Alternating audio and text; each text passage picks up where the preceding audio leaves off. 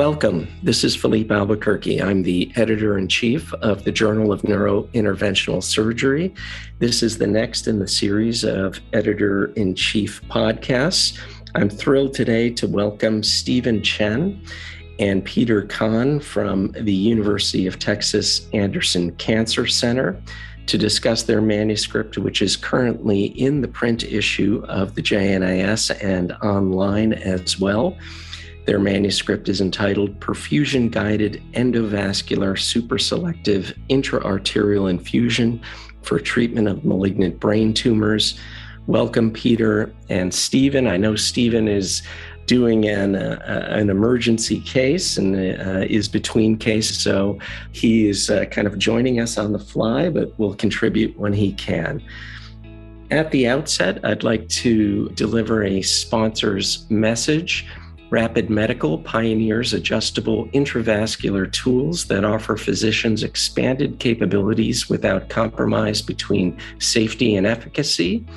So, if you are looking for your devices to do a bit more for you, solutions such as Tiger Triever 13, the smallest thrombectomy device in use, adjust to the vessel, allowing you to relax tension of the device prior to retrieval. For more information, email info at rapid medical.com.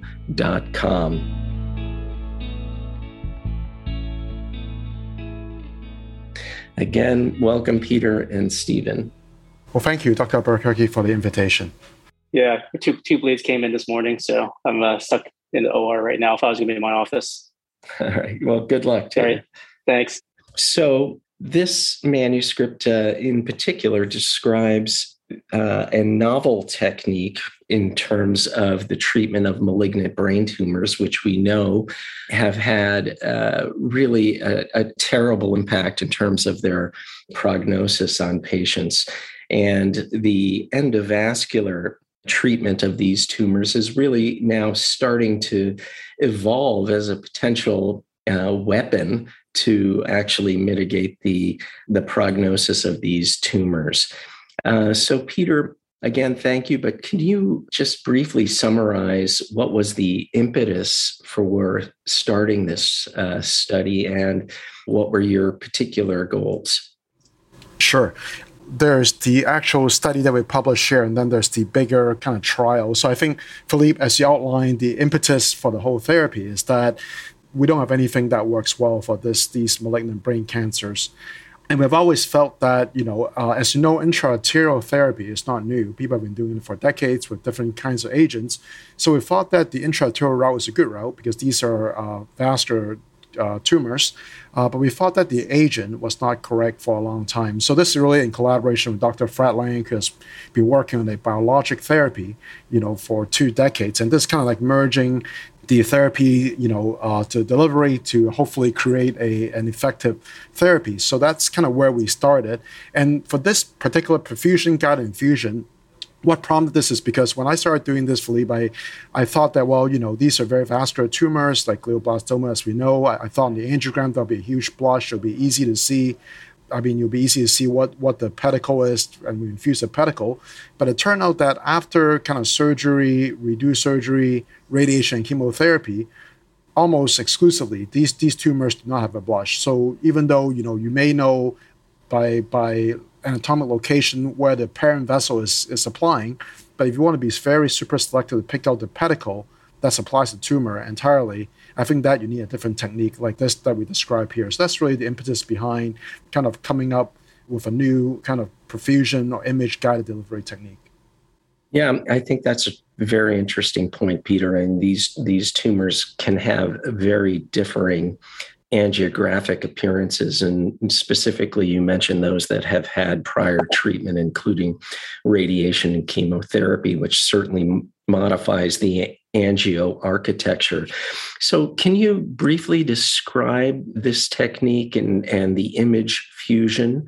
You do go into it in uh, pretty intense detail in your manuscript, but perhaps you could give us a little bit of a, you know, a quick summary as to how you developed this technique.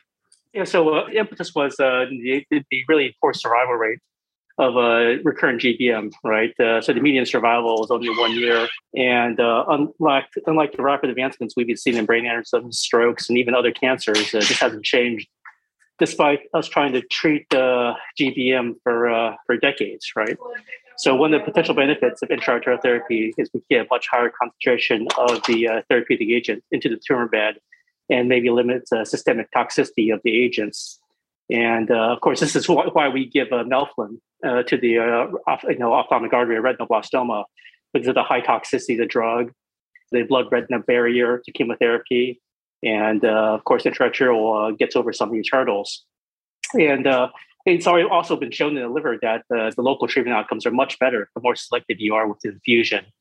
And like Peter said, the, the glioblastoma is very hard to see on the angiogram, very hard to see angiographically since they don't have a strong arterial vascular blush. And uh, also the fact that, uh, as we also can see in the liver from uh, our body, our colleagues, the uh, actual pedicle you infuse, the you know three-dimensional map of the infused area is actually much more complex than can be appreciated on the 2D image. So if you can get a 3D image of the uh, infusion, then you can see a much better area of infusion Stephen, can you discuss the uh, the treatment paradigm, specifically the workflow that you uh, describe in Figure One? You mentioned, you know, throughout the manuscript that the time intervals are quite short, but you know, we work in in hospitals, and and reality can sometimes be uh, a bit different from that. So, if you could explain the timing of each step and you know the software needs and availability at treatment centers. Sure. So uh, realistically uh, when i see the case has been looked booked uh, usually peter uh, lets me know that we have a case that's upcoming. Uh, i look on PACS for the uh, for the patient's brain mri and it's typically very nice at anderson. They already perform volumetric acquisitions on at least one sequence on the brain mr and usually the post contrast um, time of flight sequence, they uh, fire volumetrically, but occasionally you'll have a volumetric flare uh, sequence as well, and some other sequences if it's a research protocol. So you need these isotropic uh, images in order to do 3D uh, recons on the MRI. And uh, it actually you know, proves infusion because the uh, coronal and sagittal recons are, are much better. So we go ahead and push these images to the cath lab, to the workstation that's basically a part of the angio machine. And uh, I usually do this ahead, a day ahead of time or several days ahead of time, so I can walk over and double check to make sure the images are there. And then, at least with the Siemens, um, you can go through and look at the images and uh, do some called reg- reg- segmentation. So segmentation can be a little tedious. That's where you trace the tumor, where you think the tumor is based on the flare or contrast enhancement. You can do this ahead of time, so that saves you time on the day of the procedure. And uh, when you segment it, uh, it gives you nice pictures in 3D of the tumor on fluoro if you need, need it. So uh, on a data procedure, then you basically start with a 3D DSA of the carotid. So, uh, you know, how much time it takes to do a 3D DSA, which is usually pretty quick. On the newest machine, it's a 3.8 second acquisition. So uh, you set it for a 3D, and you, you, actually don't even need to push the B plane out on the newest Siemens machine. You can just spin it with both A and B plane in, then that gives us enough data to fuse the MRI to the patient's uh, location on the table. And it gives you obviously a 3D map of the blood vessels that you can use or choose not to use. And uh, then you navigate to the uh, pedicle that you think is most likely to give you a good uh, infusion for the uh, tumor location. And then you do a microcatheter 3D uh, as well. So typically we'll have an SL10 in the location close to the tumor and then we'll do a, uh, a contrast injection, usually at one cc or half cc per second. And the duration of injection is, you know, really has to depend on how uh, how big you big you think the infused area is, right? So you have to infuse as much contrast as you think is going to fill the uh, area that's infused, and it, also depending on your uh, your machine, the duration of the injection is based on how long it takes to acquire, right? So on the newest machine, again, it's a 3.8 second uh, spin, so maybe five or six second contrast injection. And then you have a um, 3D perfusion map that you can fuse to the MRI to really confirm that you have the tumor uh, infused well. Did you want to add something, Peter? Steve, a great, great summary. Uh, the only thing I, I, would emphasize that, that the key is the microcatheter 3D that you talked about, Steve. Like we do, you know, a one cc uh, per second injection of five seconds just to perfuse the, the tumor and the parenchyma. Then we give a seven second delay so that we can get really get a parenchymogram or tumor tumogram, you know, um, from that before we do the 3D again. So I think that's really kind of the unique part about this. Is really the segmentation before the procedure and also kind of doing a 3D through the microcatheter to generate this perfusion map or, or parenchymal blood volumegram. So you're specifically targeting, I assume, guys, the enhancing portion of the tumor. And that enhancing portion of the tumor, you're basically theorizing the blood brain barrier is disrupted at that area. So that is the highest yield um, embolization pedicle. Is, is that your rationale? That is correct, Philippe. The good thing is uh, also people ask about, well, people say, well, you know, the enhancing portion of tumor is one part, but we know that the flare signal and the tumor goes way beyond that. And I think this kind of goes into probably subsequent uh, discussion is that here we use a biological therapy that replicates. So here our strategy is, like you said, to infuse in the part that is the highest yield with the biggest kind of blood-brain barrier breakdown to get into the tumor.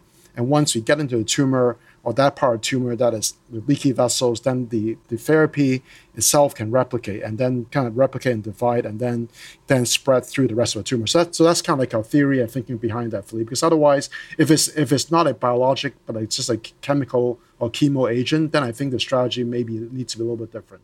But I think here, like you said, we just target the kind of low hanging fruit, the, the, the place of maximal kind of blood brain barrier destruction, the enhancing portion, then let the therapy kind of multiply and divide and spread through the tumor to the non enhancing portions. Okay. Yeah. Uh, perhaps you guys can discuss a bit the Delta 24 RGD agent and why you think that this is a, a, particularly good drug for IA delivery. Peter, you just touched on you know the potential for this to replicate in non-targeted cells um, ha- has this been done experimentally um, and yeah. um, why why is this a particularly good agent here yeah, so so Philippe, uh, I guess I'll like I'll take a few steps back. Let me just kind of go through what the therapy is. So the Delta twenty four virus uh, is an adenovirus, so it's a common cold virus, but it's engineered specifically to be uptaken and replicate in human glioma cells. So it's a cold virus is engineered for for this purpose only. So it itself is a great therapy for brain cancer, but intraarterial de- delivery is not so good. So we know that we we really can give naked virus in the blood vessels. You get viremia and other problems. So here uh, our strategy is actually you know and, and this kind of goes beyond the paper because here we're just talking about delivery, but the strategy is actually like a Trojan horse kind of strategy. So we we, we basically have this therapy that's highly specific for human brain cancer cells, but we are packaging it in, in the human mesenchymal stem cells that goes you know, to the tumor, that homes to a tumor when, when it's delivered intraarterially. And, and this is borne out from many different experiments, Philippe. So we know that human mesenchymal stem cells in general, when you give it intraarterially, to area of injury. So, for example, strokes, you know, get home to strokes, to to other kinds of cancer. So we're basically doing this Trojan horse kind of approach that we're loading the the stem cells with the with the virus and using the stem cells to deliver the virus to the tumor. So basically, the stem cells would cross the blood-brain barrier, get into the cancer, the virus lyses the cells and then starts to attack the cancer, replicate in the cancer cells and lyse cancer cells and uh, like and so forth. So I guess it's really a combination. So I think the therapy, Philippe, itself is specific for glioma or glioblastoma, but it's not great intraarterial lead to be delivered. So that's why we couple that with the mesenchymal stem cells, which is the carrier for delivery. Thank you for that explanation. Uh, so, you described specifically two cases here in which this uh, therapeutic modality was employed. Can you give us a bit of follow up, Peter? How, how have these patients done? It's now, I assume it's been several months. Yeah, sure, Philippe. So, so this study actually is going now for three years, and we've done 18 patients now. Now, we haven't I'm blind to like the study and look at the results, but I, I, I think this will lead to a subsequent discussion point about complications. So of course the the most kind of fearful complications is one of a stroke, you know. So we actually every patient who undergoes infusion, we, we do them awake so we can monitor them dur- uh, during the therapy real time, uh, and also we get MRI 24 hour MRI afterwards and also two week clinical follow up. And so far, we haven't had anyone with a clinical, you know, uh, stroke after 18, 18 patients with the infusions, you know. Excellent. Peter, I love the the terms radioembolization and endovascular neurosurgical oncology, and this this this paper I really view as kind of a, a precursor of things to come in in this field, and yet another novel niche uh, in interventional uh, treatment. But uh, what what do you see are the next steps in creating this subspecialty. Obviously, there's a ton of scientific work that needs to be done, but uh, what what else needs to be done in the endovascular field to to make these treatments uh, a viable option for patients in the future? I think one one main thing, as we discussed in a recent editorial, is really the like a model. You know, I I think still we don't have a great model to to study intraarterial therapy for brain cancer. So you're asking us about preliminary work, you know. So we've done a lot of preliminary rodent work, Philippe, where we kind of inject, um, you know, mesenchymal stem cells with L24 into rodents with human brain cancer. But of course, the animals are too small, so it's not really done with microcatheters. We basically do a cut down and, and we inject it with a needle. So, so I think we're really lacking a a sizable model that can really uh, recapitulate, you know, the human uh, scenario because we want to test the therapy of the human catheter setups. You know, so I think that's that's one thing that we have kind of thought about and uh, work on. Stephen, you want to supplement that? Yeah, sure, Peter. I agree. We uh, we definitely do need uh, good animal models so we can test for new therapeutic agents. Because I don't think you know, obviously, we found the perfect therapeutic agents yet, uh, other than glioblastoma. For retinoblastoma, I don't think we're the perfect agents yet, even though there's kind of a consensus on uh, what people are using. So um, for myself, uh, I'm also working on a, uh, a rabbit uh, retinoblastoma tumor model, so we can do more uh, more research uh, on the proper agents and techniques, so uh, we can improve the types of therapeutic agents that that we use. But more than just finding the therapeutic agents, you're asking what what is the next step. I think you know as people who are you know pure interventionalists, I find that you know working here at Anderson you know, I think in general we need to be more involved in the tumor boards and uh, work with our surgical oncologists, our medical oncologists, um, and uh, be in close co- collaboration with them to uh, start active clinical trials. Um, I mean, for instance, that's something that's missing within the retinoblastoma field, uh, since uh, there actually were never any active real clinical trials for intraarterial retinoblastoma therapy, and uh, thus there's still a lot of controversy in the field among ocular oncologists what the best way is to treat these uh, these kids, right? You start IV chemo first, you start intraoral chemotherapy first, and there's absolutely no consensus because there never was a randomized trial. So um, the trials and the basic science that we need to be done uh, needs to be done you know, in collaboration, and uh, of course um, we need to get involved in the oncologic societies as uh, as interventionalists, so we can truly uh, you know advance this field of uh, endovascular and neurosurgical oncology. And I and I think Philippe, uh, you know, Stephen mentioned the the kind of collaborative model. Uh, we talk about the animal model. Of course, another thing, I, like I think you touched on in your question, is the opening of the blood-brain barrier. I think I think that's actually another very important kind of part of moving this forward. Even though we we try to deliver this intraarterially, kind of bypassing the first pass effect.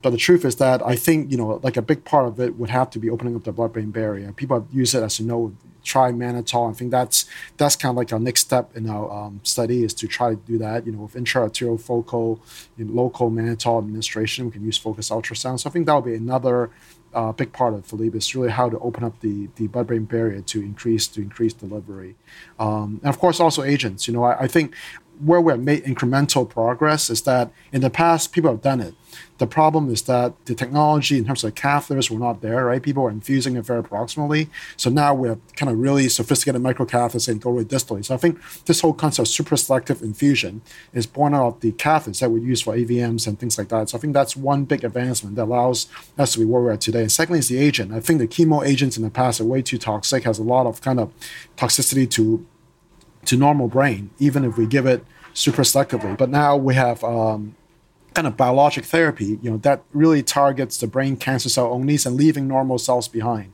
Uh, and really targeting that and the, the, therapy itself can replicate and spread within the cancer. So I think the CAF technology is there. We need better therapy, we need brain barrier opening, and we need better models. And of course, collaborate work with scientists, with with with interventionalists, and uh, and with oncologists. Yeah.